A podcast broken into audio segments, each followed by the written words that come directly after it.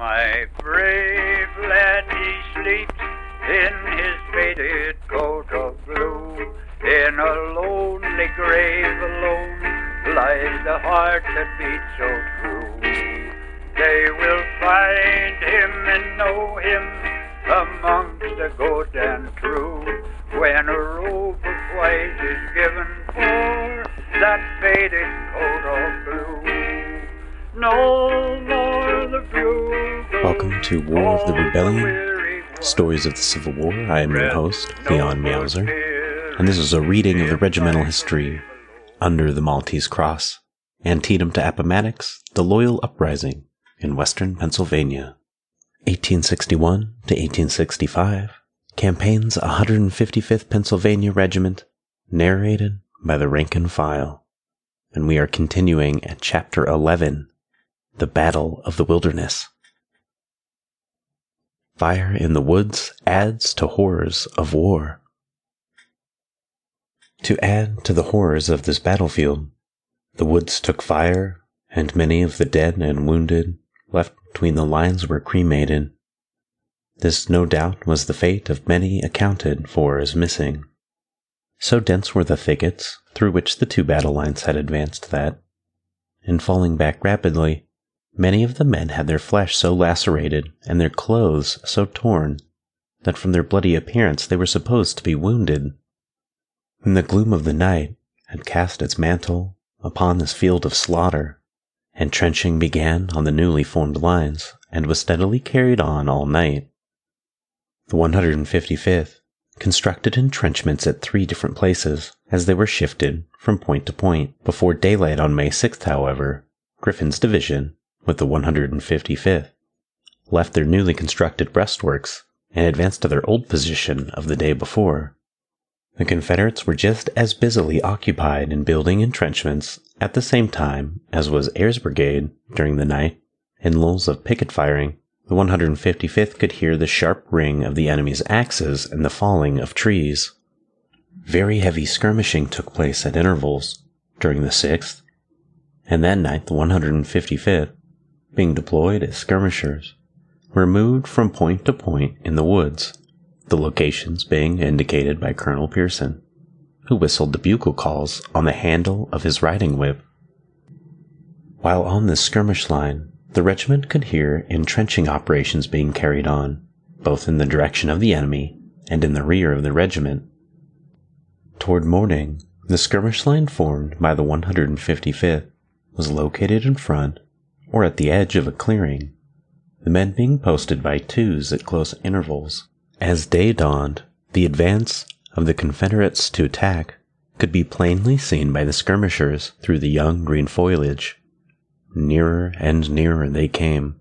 The 155th held its fire and watched the Confederates halt and straighten their line. Then, when the bugles of the enemy sounded the charge, the firing began. The Confederate officers could be heard giving commands. Suddenly, the enemy's solid battle line were upon the 155th skirmishers, who opened fire at close quarters and then fell back. The other regiments of Ayres's brigade during the night had constructed heavy breastworks, which were well manned. Before the 155th skirmishers could fall back into the breastworks in the rear, a heavy fire of musketry and canister was opened right through the ranks upon the enemy from the Union troops in the rear. So severe was this fire that it quickly repulsed the Confederates except some of the most advanced, who rushed into the skirmish line of the 155th and lay down with them to escape the fire of the Union troops. They were nearly all taken prisoners. As soon as the enemy retreated, the fire slackened, and the 155th skirmishers were ordered back into the breastworks. Colonel Pearson temporarily relieved. Upon reaching the works, Colonel Pearson, in command of the regiment, had a heated colloquy with General Ayres over this firing into the 155th by other regiments of this brigade, in which the colonel used language deemed disrespectful to General Ayres. The result was that Colonel Pearson was immediately removed from command and placed under arrest, remaining so until the army had crossed the James River. Lieutenant Colonel John Ewing in the meantime, took command and remained in charge of the regiment throughout the campaign until after the charge on the 18th of June at Petersburg. No formal charges were ever preferred against Colonel Pearson, and the matter was arranged by the transfer, some weeks later, of the 155th to General Sweitzer's brigade in Griffin's division, 5th Corps. To resume the narrative, on being ordered out to the skirmish line to relieve the 155th, the 20th Maine left good fires burning in the rear of the breastworks they had been occupying. The 155th boys were not slow in utilizing these fires for the purpose of making coffee. One fire composed of a pile of rails was surrounded by perhaps a dozen men watching their cups of coffee come to a boil. When a 12 pound, solid shot from the Confederate lines struck the end of the rails, scattering rails, cups, and coffee in all direction. Fortunately, however, injuring no one, as the only convenient place for procuring water was under dangerous shell fire from the enemy. It was very disappointing to have such an accident happen at such a time, and induced strong language from some of the boys.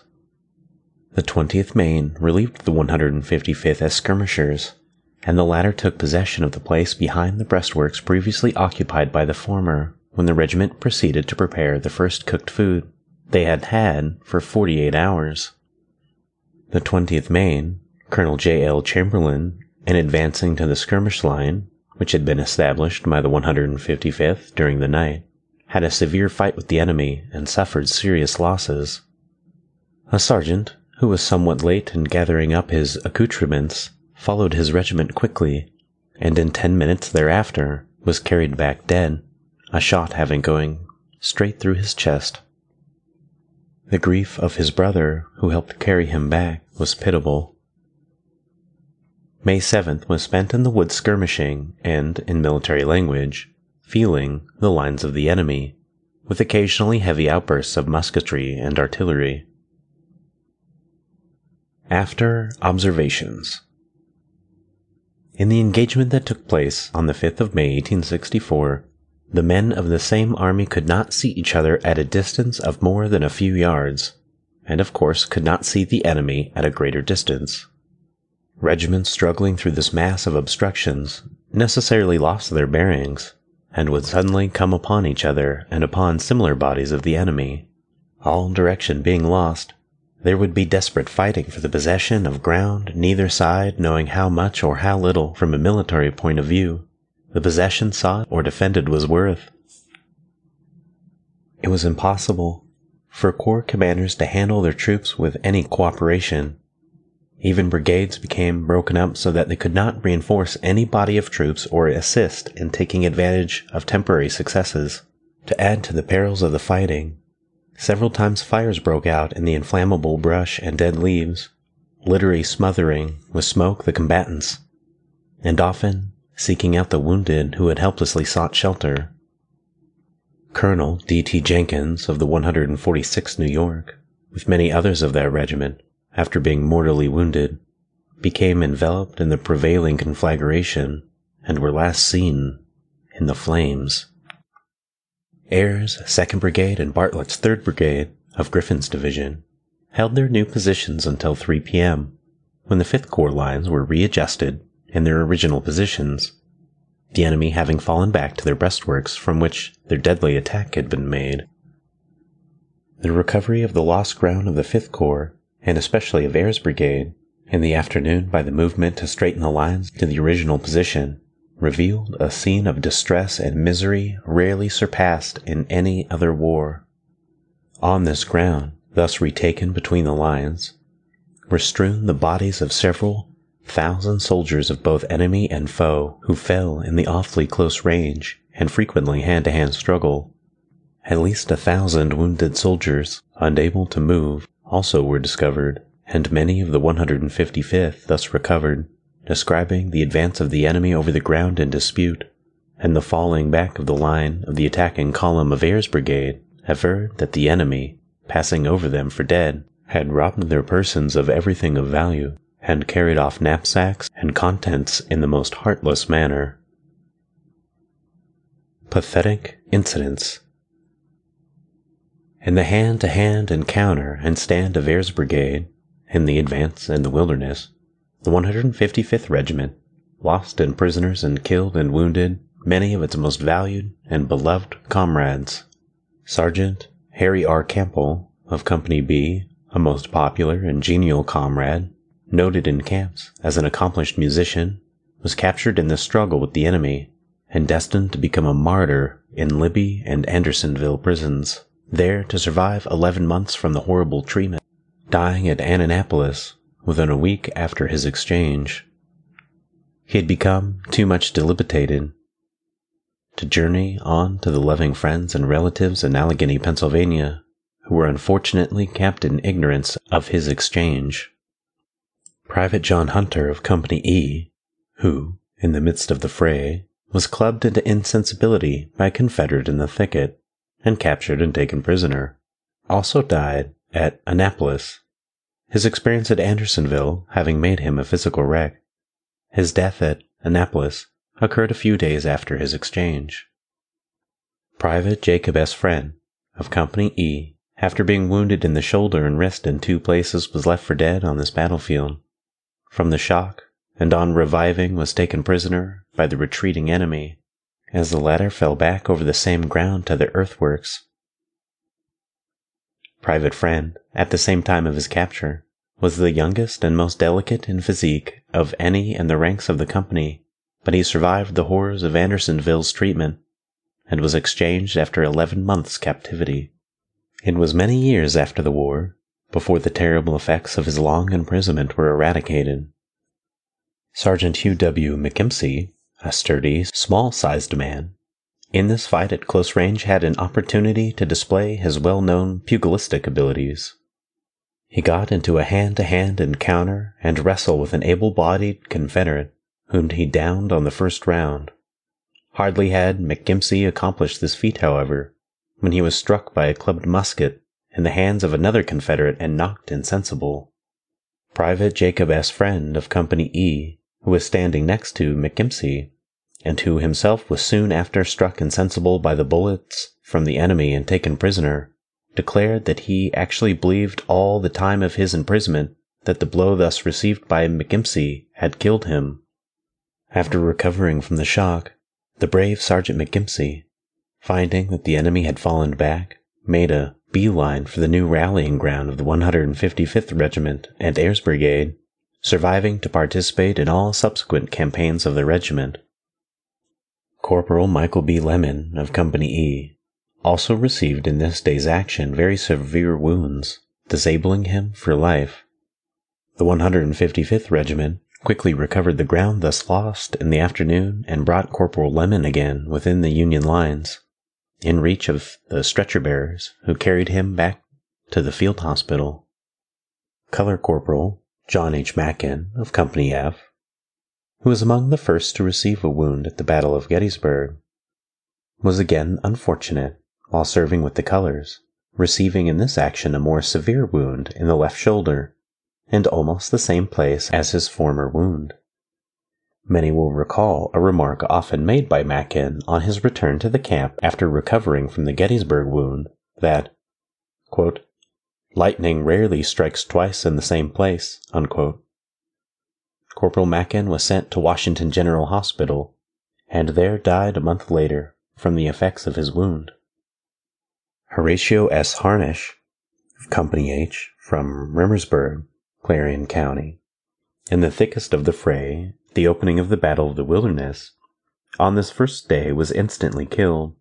In the advance on the charge of Humphreys' division, leading the forlorn hope against the stone wall on Marye's Heights at Fredericksburg, Horatio S. Harnish fell severely wounded and was necessarily absent from the regiment some months.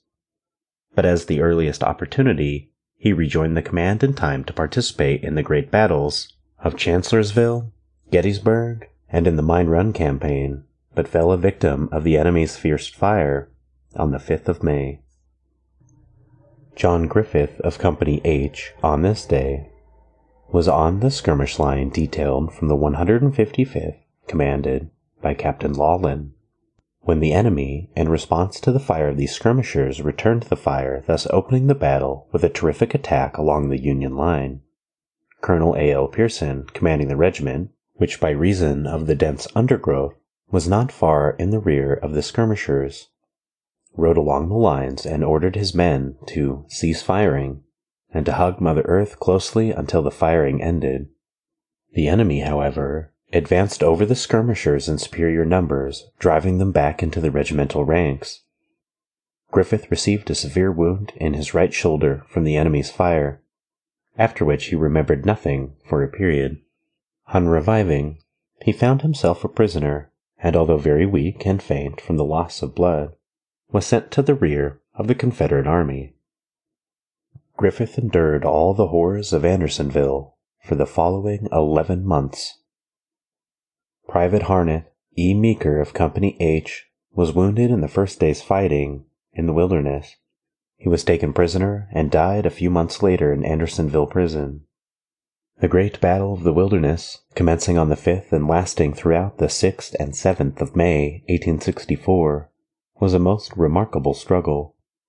It was a contest for two days and nights on lines approximately four miles in length by the Union forces comprising 130,000 troops in battle columns against the Confederate forces of 65,000 men, also lined up for battle on the defensive.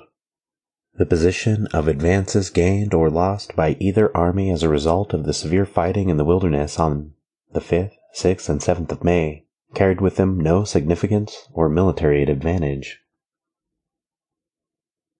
Death of General Alexander Hays.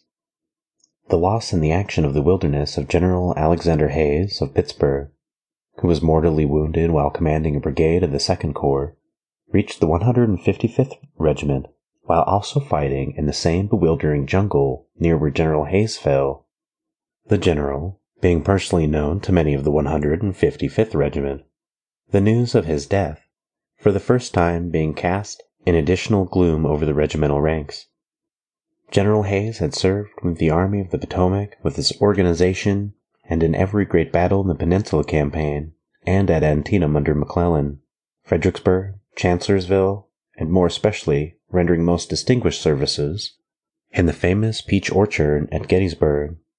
This career had earned for him the highest military reputation and promotion to a brigadier generalship for his gallant services in the field.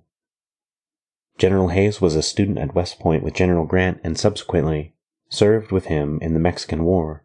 On visiting Pittsburgh in 1867, Lieutenant General Grant, in company with Captain David Shields, who had served as ADC on General Hays' staff, visited the grave of General Hays in Allegheny Cemetery and paid an affectionate tribute to the memory of his classmate.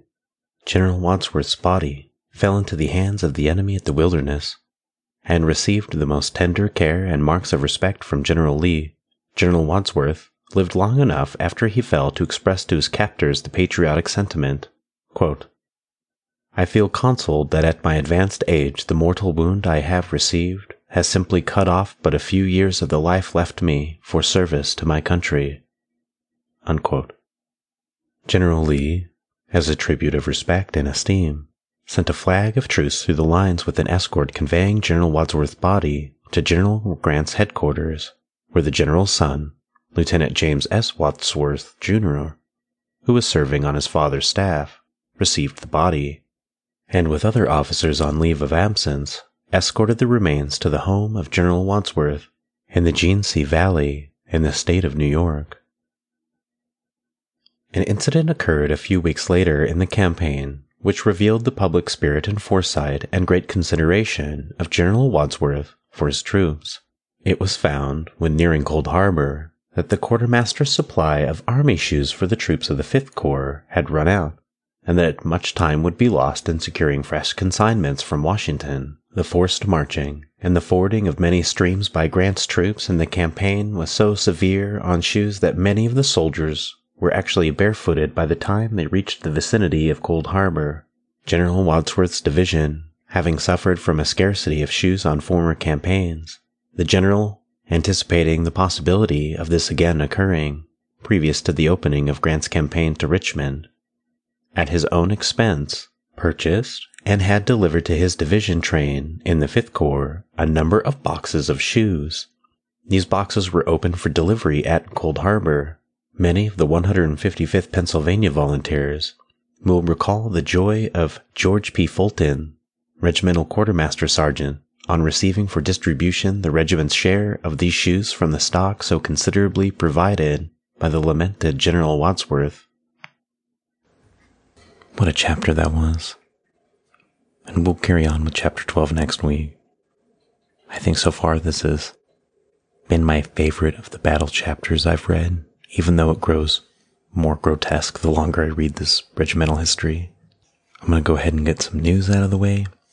I revamped my website. Please visit it. Please. It actually looks tolerable now. Uh, on top of that, you should be able to find things a little bit easier. And I'm also going to have different subsections where you can look at things based on of certain tags. So by all means, come check it out. The website will be divided up among announcements, releases, other book readings and Patreon news, music, poetry, and regimental readings. But I don't have all of that up yet, but I've got like the core fixed, I should say. It won't be officially ready until August when I actually start producing more content on a regular basis. When I get back from my hike, um, I'll finally just have like a lot of time just to sit down and make some things. But my idea I'm going to spend a lot of time making content for you guys on top of what I've already do for the podcast. So I'm really excited for that. I do have a Patreon subscription now. And my idea is that the Patreon will be for other Civil War related books to read from soldiers who wrote their own personal books or escaped slaves who wrote about their experiences. I'm really excited. And of course, there's also going to be a Discord for fellow Civil War fans to be able to chat, and talk, and game, have movie nights and that kind of thing together. So, pretty excited. As for the news for my hike, I will begin releasing updates this week about that. I, I did get an email that asked me why, and it's a pretty silly reason, but it's because I want to. I mean, also partly it's to show people what veterans went through at the time but it's pretty much because I want to. And it's also just kind of fun, right? All right. Let's dig into my notes. There's ah, there's just been so much that's been written about the Battle of Wilderness. There's like a lot of other things out there. I'm going to link you to them. If you want to read about them or check them out, by all means, go ahead. I'm also going to have some photos up from the book on this post. So come check it out. All right. Officially, note time. My heart hurts for the soldiers who had to endure this three days of nightmare fuel. Being burned alive by approaching fires as you lay wounded, nightmare fuel. Being part of an army locked in a death grip in a forest, so thick it's ripping your clothes to shreds, nightmare fuel. Soldiers fighting in hand to hand combat, and you stumbling across thousands of their bodies? Nightmare fuel. What an event to endure, right? At that point, you're just hoping you make it out of alive. Also, the 155th being overwhelmed and having to fall back and then regaining its ground was like, yeah, one for the good guys but had to have stung their pride a little bit, right? They just got those uniforms. They just proved their kind of metal and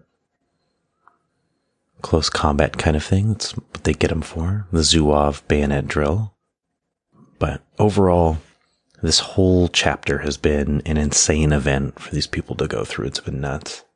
Then to be placed as skirmishers, as a regiment in front of everybody else, only for dawn to bring light to you of the Confederate army, like on its way to you, right? Then you gotta run back for your own line and they open fire with canisters and rifle volleys. And you're trapped between the two. Ugh. Man, these guys did not have a great time at the Battle of Wilderness. I'll tell you that much.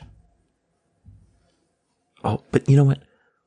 Colonel Pearson for standing up to for his boys. Yeah, good job, man. Like,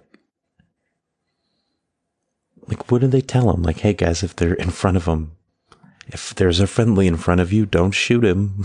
like, what? Um, the part where the cannonball comes in and hits the the fire that was making all those dudes coffee. Like the fence rail, the fence rail fire. Oh man, I'm glad no one was hurt because that's a funny story. And I'm sure every guy involved, if he made it out alive of the war, told that story at every chance he got. Uh, I'm also glad that the regimental history is giving us little stories from each soldier about what happens to him in this part in the conflict. Like Mackin getting shot in the same place in the shoulder, saying like lightning doesn't strike in the same place twice or rarely strikes, and then he gets shot there. I would have preferred him to survive because that would have been a great story to tell. But so, you know what that means? Drink one for Mackin. Give him a toast. Um, reading about all of the generals who were dying. You know, they're right on the front line. They're directing troops to and fro. You know, their job is to direct corps commanders or is to direct division commanders, regimental commanders. So a general dying, it happens. But the entire time they were talking about it in this book, all I could think of is like, then what are the Russians doing right now then? Because they've lost like seven generals. And when I think of taking lots of casualties from a conflict, it's not Ukraine, it's the American Civil War. Like that's how bad they are. Anyway, that's all I could think about when I was reading about General Wadsworth. So I just thought I would share it with you because my brain is crazy. Uh, but his foresight in buying shoes for his men is something you lose with General, right? All of that knowledge and experience gets thrown out the window and somebody new gets promoted to it. And I bet that person did not buy shoes. All right. That's the end of my rambling today. Stay on the lookout on my website for content. Come check out my content at rebellionstories.com. I'll see you there. There's also a link to my Patreon. Not that it doesn't have anything on it yet, but you know, felt like really important to getting that done. All right. Have a great one. I'll see you guys next week. Have a great weekend. Bye bye. That faded coat of blue. No more the bugle calls the weary one. Rest,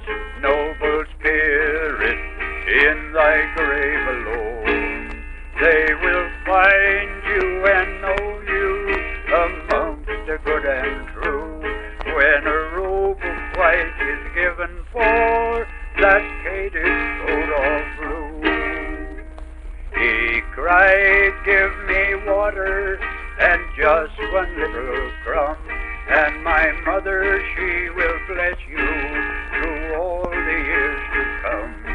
Go tell my sweet sister, so gentle, good, and true, that I'll meet her up in heaven or in my faded coat of blue.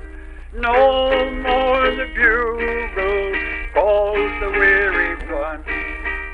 Rest, spirit, in thy grave alone. They will find you and know you amongst the good and true. When a robe of white is given for that faded gold of blue.